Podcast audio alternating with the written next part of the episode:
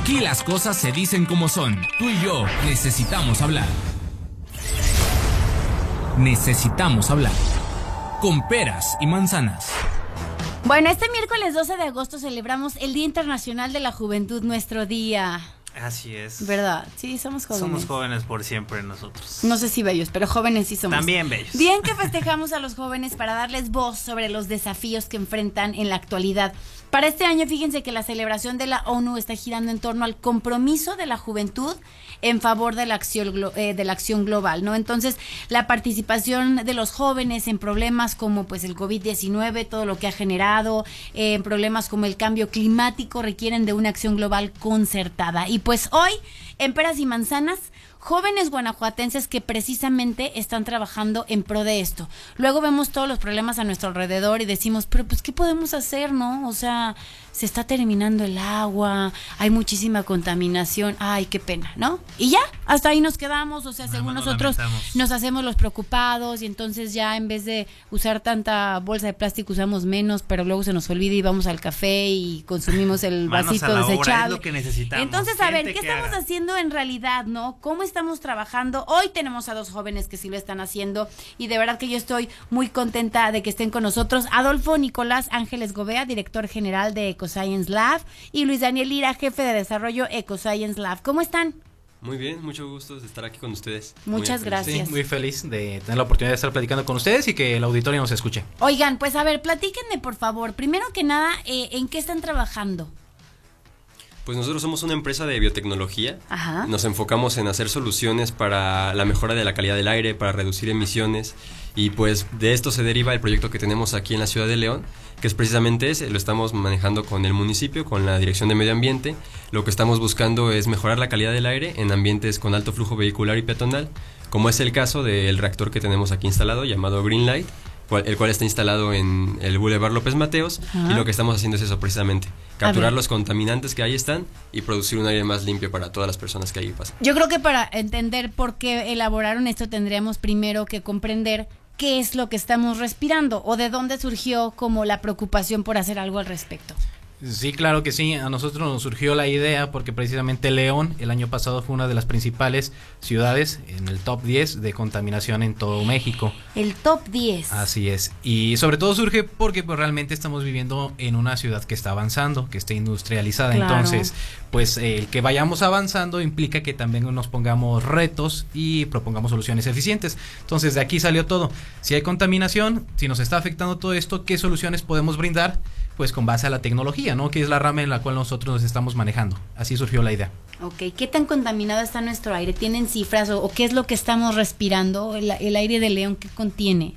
Sí, pues bueno, no solo el aire de León, sino que el aire de todo el mundo ya sabemos que está pasando por un, una crisis global climática en la que los niveles de contaminación, no solo en León, no solo en una ciudad, no sé, Beijing, sino que en todo el mundo los niveles de contaminación ya son bastante altos.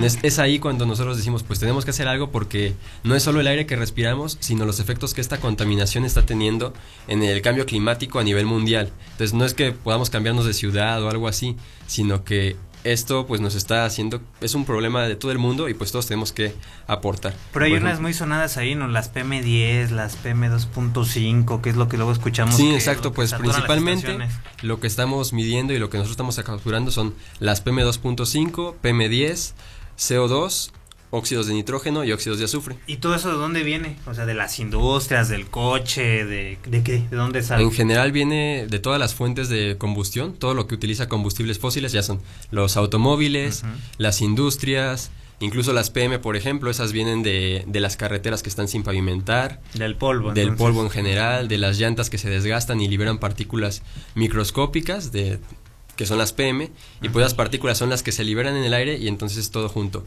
lo que se libera del suelo, lo que se libera de las llantas, lo que se quema, no, pues todo, Y fíjate, o sea, me quedo pensando que antes, o sea, como que obviamente sabemos todo el daño que hace como el aire contaminado y demás, pero yo creo que ahora lo podemos entender más, eh, eh, sabiendo lo sensible que es la cuestión de las partículas por lo del COVID, ¿no? O sea, por eso estamos Sí. utilizando cubrebocas, porque son partículas que no vemos, pero que de verdad, pues nos hacen daño. Ahora, ¿cómo fue que surge la idea de esto que ustedes hicieron, de este bioreactor?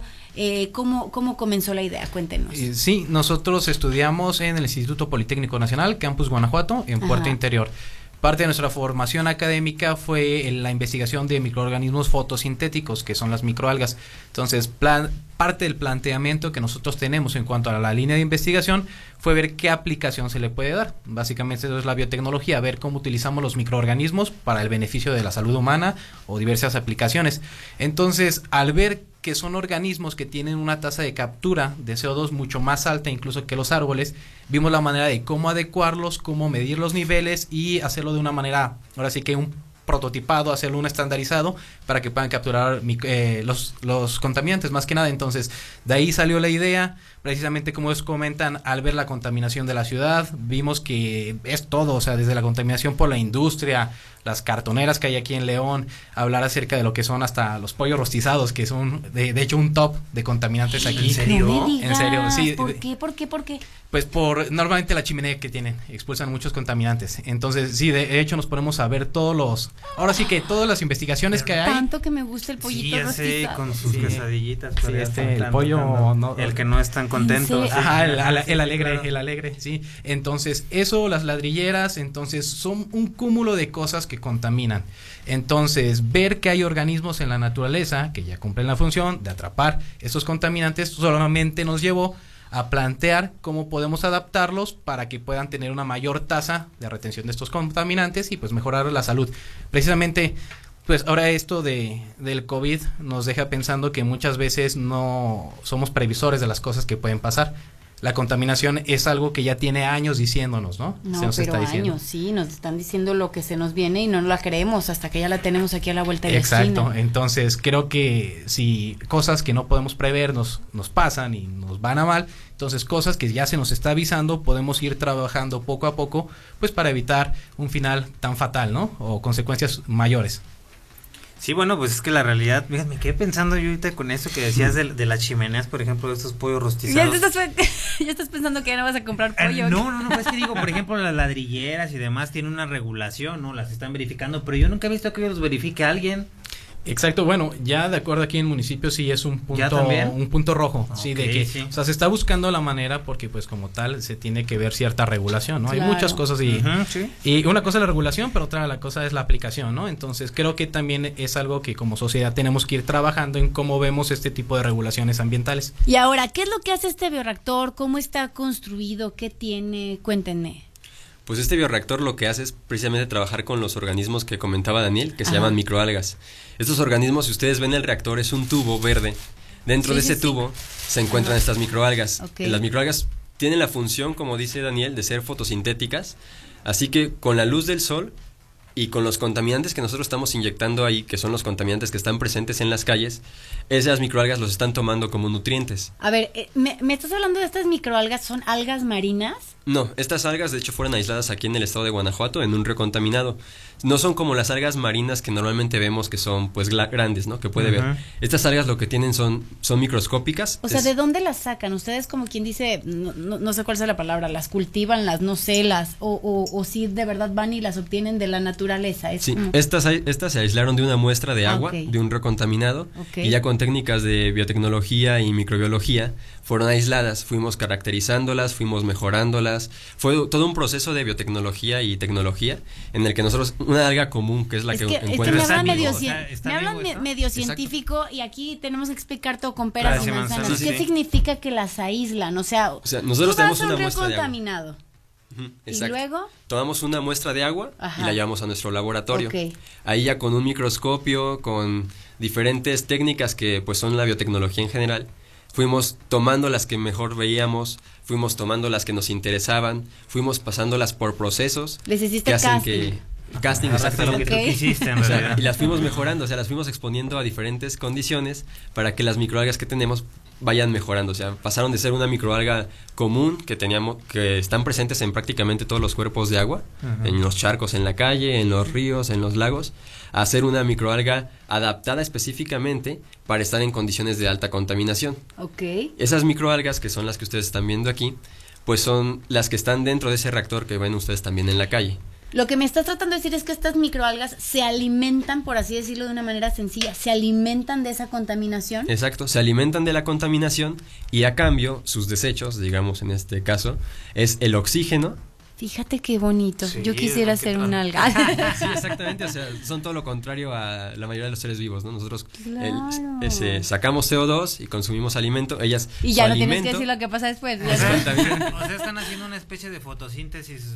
Exacto, son organismos que funcionan fotosintéticamente, pero mucho más eficiente que las plantas comunes. Además, como son microscópicas, ahí ahorita ustedes las ven y pues se ven se alcanzan a ver, pero en realidad esa no es la microalga, sino que son cúmulos con millones de microalgas. Entonces, las microalgas son organismos tan chiquitos que en el reactor, por ejemplo, que tenemos, pues en realidad están en concentraciones de millones.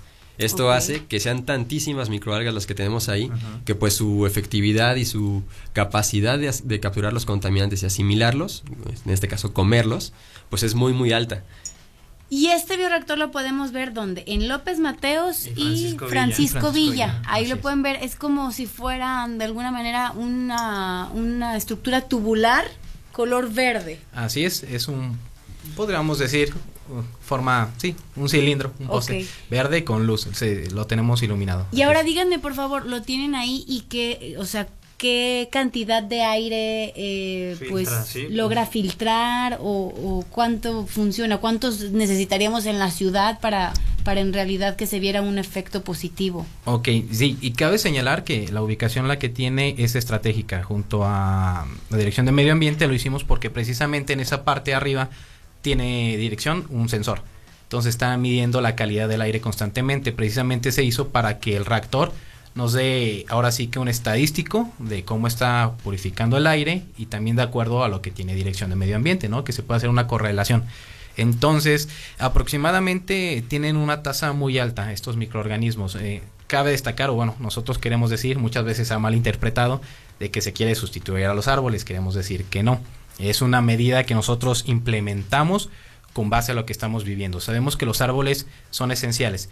Sin embargo, las implicaciones de vivir en una ciudad, tan grande es que muchas veces, por ejemplo, ahí donde está el reactor ya no La se puede poner un árbol. sí, claro. Así es. Oye, pero me quedé fría. Como que vemos muchas cosas que ya están pasando, que antes decíamos, eso no va a ocurrir. Gente con mascarillas, hola, ya todo el mundo salimos así. O sea, ya de que los viajes a Marte, o sea, los, los veías como de, ay, nada. Te voy a recomendar Ya ahorita de verdad, ya hay países están peleando por los minerales de la luna. O sea, de verdad que es una, ya estamos viendo una serie de cosas que a mí, a mí en lo personal me voy a escuchar bien viejita, bien doña. me asustan. O sea, ya es como de, a ver, espérenme, barajénmela más despacio. ¿Podrían ser los árboles del futuro? No, no creo. O sea, no lo sustituye al 100. No, no, mire. Pero los complementan. ¿no? Complementa. De hecho, parte de la investigación que nosotros tenemos lleva de trasfondo un montón de investigación mundial. O sea, mucha gente ha investigado esto. Ahorita a lo mejor las microalgas están en top porque recientemente se ha descubierto que el del oxígeno que nosotros respiramos en todo el planeta, las responsables muchas veces creíamos que eran los árboles, pero realmente son las microalgas. Alrededor del 60 al 70% que nosotros consumimos de oxígeno viene de mares, de ríos, de lagos. No No queremos decir que son mejores ni unos que otros, pero son un complemento perfecto. Lo que queremos es más bien, como yo, yo les decía, es adecuarnos a espacios urbanos. Hay espacios urbanos donde ya no podemos poner árboles porque ya hemos puesto concreto, ya nos estamos adaptando. Estamos más bien tratando de adaptar la tecnología de, ma- de la mano con la naturaleza para potenciar el efecto que éstas tienen. Precisamente este es el principio científico, ¿no? Utilizar lo que ya tenemos y mejorarlo, ¿no? Trabajar en conjunto. Pero ¿por qué decían que, que es más efectivo incluso que el, el proceso fotosintético de las pues plantas en general, ¿no? O sea, qué decir, estos millones de algas que tiene Ale en la mano eh, tienen la- el Me lo voy a procesamiento, no sé cuántas veces más que una planta normal o, cómo funciona ahí para comprender cuál es su capacidad de filtración. Hay un aproximado que se ha dado, que es que equivalen más o menos 100 veces más efectivas que los 100 árboles. veces más. Esto se debe también a que como son microscópicas, la capacidad que tienen de estar en contacto con los contaminantes, Ajá. pues es mucho más elevada. Además de eso, por ejemplo, en nuestro reactor, pues tenemos las condiciones óptimas para que estas algas tengan la máxima eficiencia. Entonces, eso hace que, al, co- al contrario de las plantas, pues están estáticas en un lugar y toman los contaminantes que hay en el aire, pero los que pasan en ese momento. El caso de nuestras algas, por ejemplo, nosotros lo que hacemos es inyectar esos contaminantes directamente. Lo que hacemos es forzar a que las algas capturen esos contaminantes de una manera mucho más fácil. Es casi casi como ponerles la comida en la boca. Claro. Entonces lo que eso los hace más eficientes y también por su tamaño, al ser tan chiquitas y ser tantos millones en un espacio tan reducido, pues hacen un proceso mucho más eficiente, además de que la velocidad a la que se reproducen y se duplican es muy muy rápida considerando las plantas terrestres, es ahí donde es 100 veces más rápido que una planta Ah, o sea, terrestre también se duplican. se duplican, o sea, se reproducen igual que cualquier Mm. ser vivo. Entonces, de hecho, nuestro reactor al principio era un verde clarito, ahorita ya está un verde un poco más oscuro. Conforme va pasando el tiempo, va aumentando los contaminantes que están ahí capturados, pero al mismo tiempo aumenta el número de algas que hay. Y ¿Cuánto eso hace que se cuesta- ponga más verde. ¿Cuánto cuesta un bioreactor de estos? Pues tiene un costo aproximado de 75 mil pesos. Lo que nosotros buscamos es que sea una tecnología implementable en muchos lugares, que no sea un lujo nada más que se pueda poner uno, porque uno no nos va a hacer ningún efecto. Es que a ver, eso es lo que no he entendido muy bien. ¿Cuántos bioreactores necesitaríamos en una ciudad? O sea, ¿cómo lo calculan? ¿Por número de habitante, por metros cuadrados, por la contaminación que hay en específico en esa ciudad? Para que en realidad se pueda ver reflejado un resultado en las cifras. Sí, claro que sí. Precisamente el estudio que estamos haciendo junto a Dirección de Medio Ambiente nos va a conllevar a esto.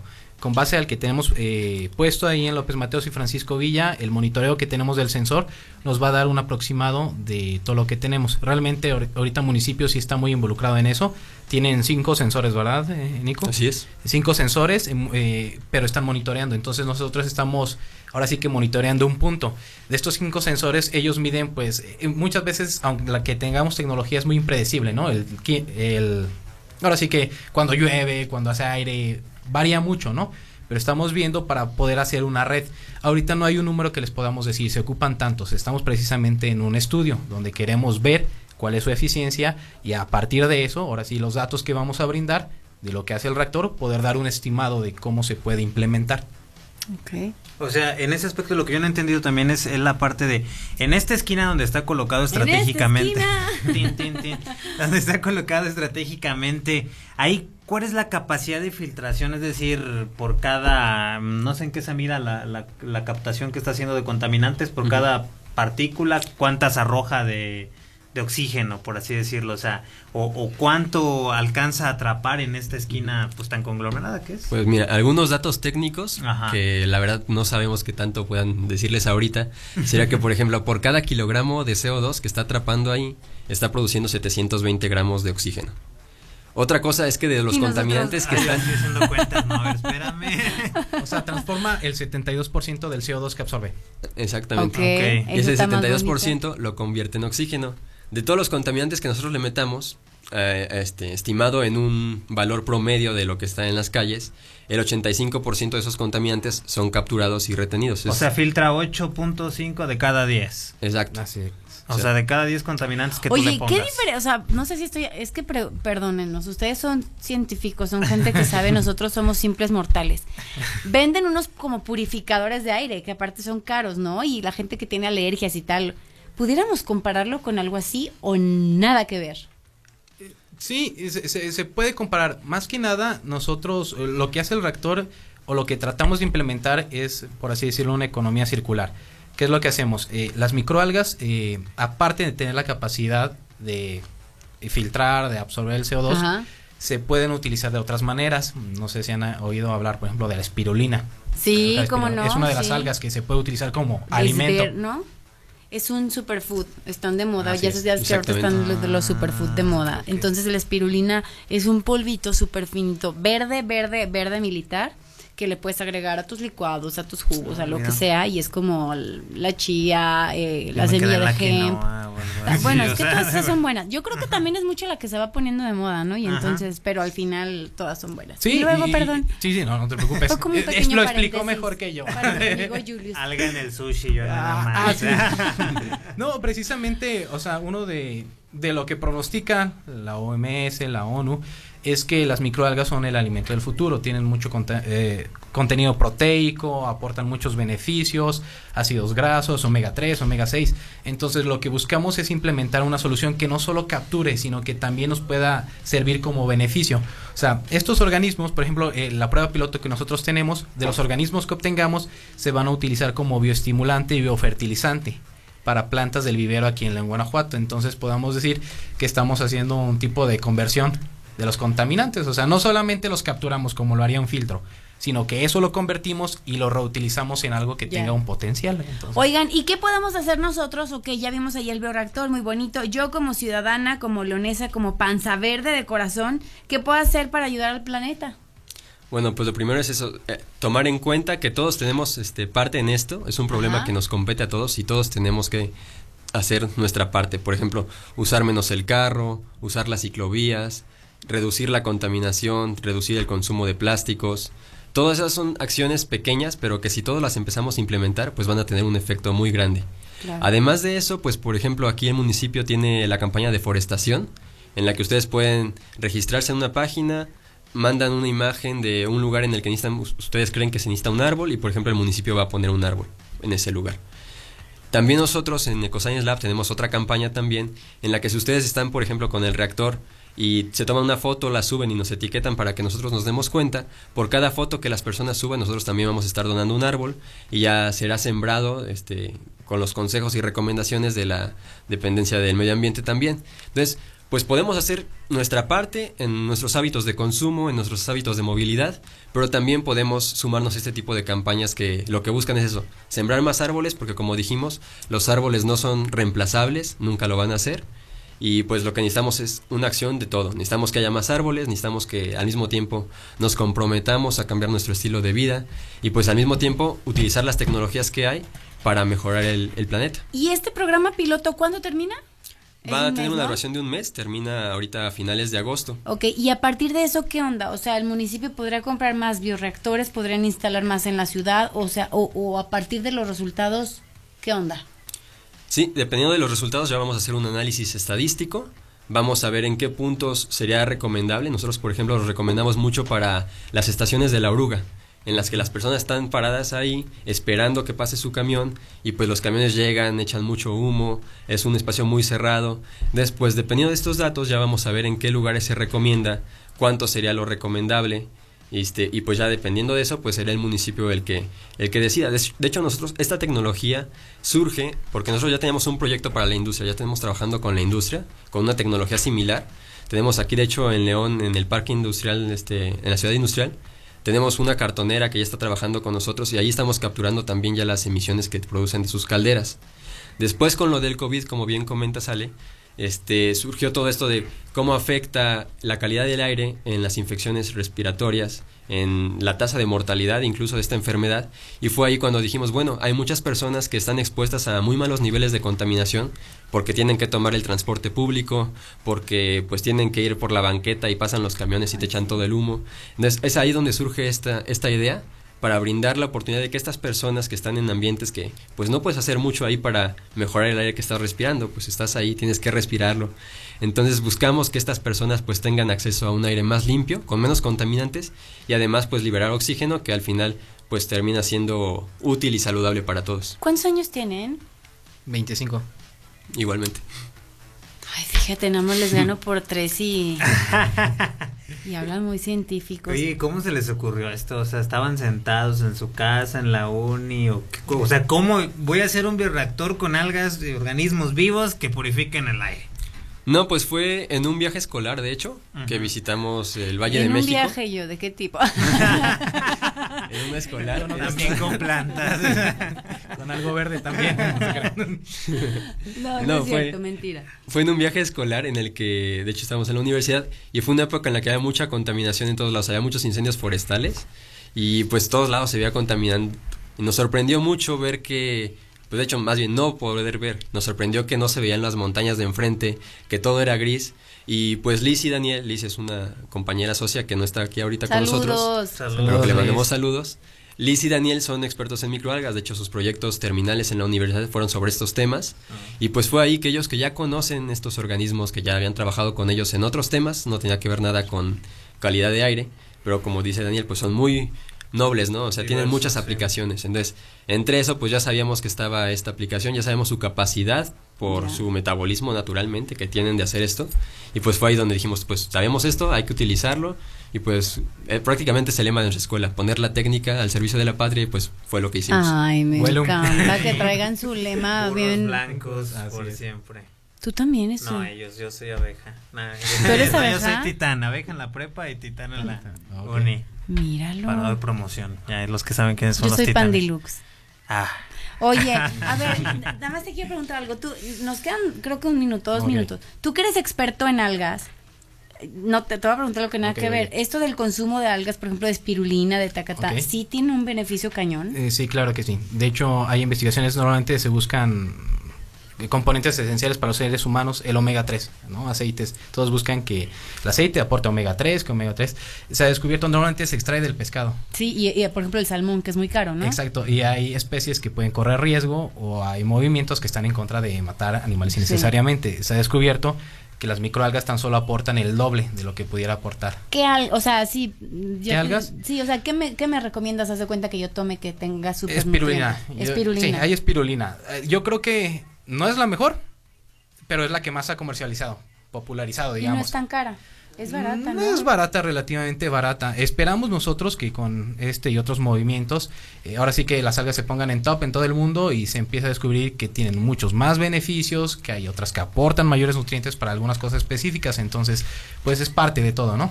Esperamos que a futuro, que realmente creo que sí lo vemos como un sueño, que algún día pues la parte científica, la parte social, todo sea un conglomerado y podamos sacarle el provecho como seres humanos. Oigan, yo escucho a estos chavos de verdad y luego, o sea, voy al inicio del noticiero de hoy, de cuando les hablaba de por qué a mí me, me preocupa tanto el tema de la deserción escolar, de la calidad educativa, de ahorita que hay eh, pues educación a distancia, de que los programas realmente sean efectivos. ¿No te causa un gran orgullo que haya jóvenes que estén haciendo este tipo de cosas? la verdad que sí. ¿eh? Y ya lo también lo, lo hemos. Y ahí es donde yo digo, no vale la pena invertirle en educación Claro en un que vale la pena y debe de ser. No eso. vale la pena tener jóvenes así, que estén construyendo, o sea, y hablo de la palabra real, construyendo, y no nada más una palabra que se utiliza de manera baratísima en programas que quieren vender como, ¿no? O sea, no Sí. se les hace. Pues creemos que sí realmente la educación muchas veces representa un desafío, no para todos. Pero precisamente hablando de la juventud, hablando de nuestro proyecto, no solamente es aportar el beneficio al medio ambiente, queremos que la gente vea que realmente hay muchas preocupaciones, no solo temas científicos, tecnológicos, hay problemas sociales, pero que todos con educación, ciencia, tecnología y disciplina podemos aportar un granito de arena. Entonces eso es lo que queremos. Y a mí me emociona, de verdad, me emociona que haya jóvenes como ustedes, porque hay de verdad generaciones arriba que nos ven como una... Ay, yo me... ay, nos ven como las generaciones perdidas, ¿no? Que no están aportando nada, sino que somos las generaciones perdidas. Y de verdad ver esto me emociona mucho porque los jóvenes no son el futuro, son el presente y están están arreglando problemas que tenemos el día de hoy. Ya me tengo que ir a una pausa porque ya tengo a Mane desesperado, ya ya lo, ya lo tengo Ya lo vi. harto, perdóname, Mane. Vamos a hacer una pausa, ¿se quedan con nosotros otro ratito? Sí, claro que Órale, sí. soy Ale Magaña, necesitamos hablar. Aquí tú tienes voz, porque tú y yo necesitamos hablar.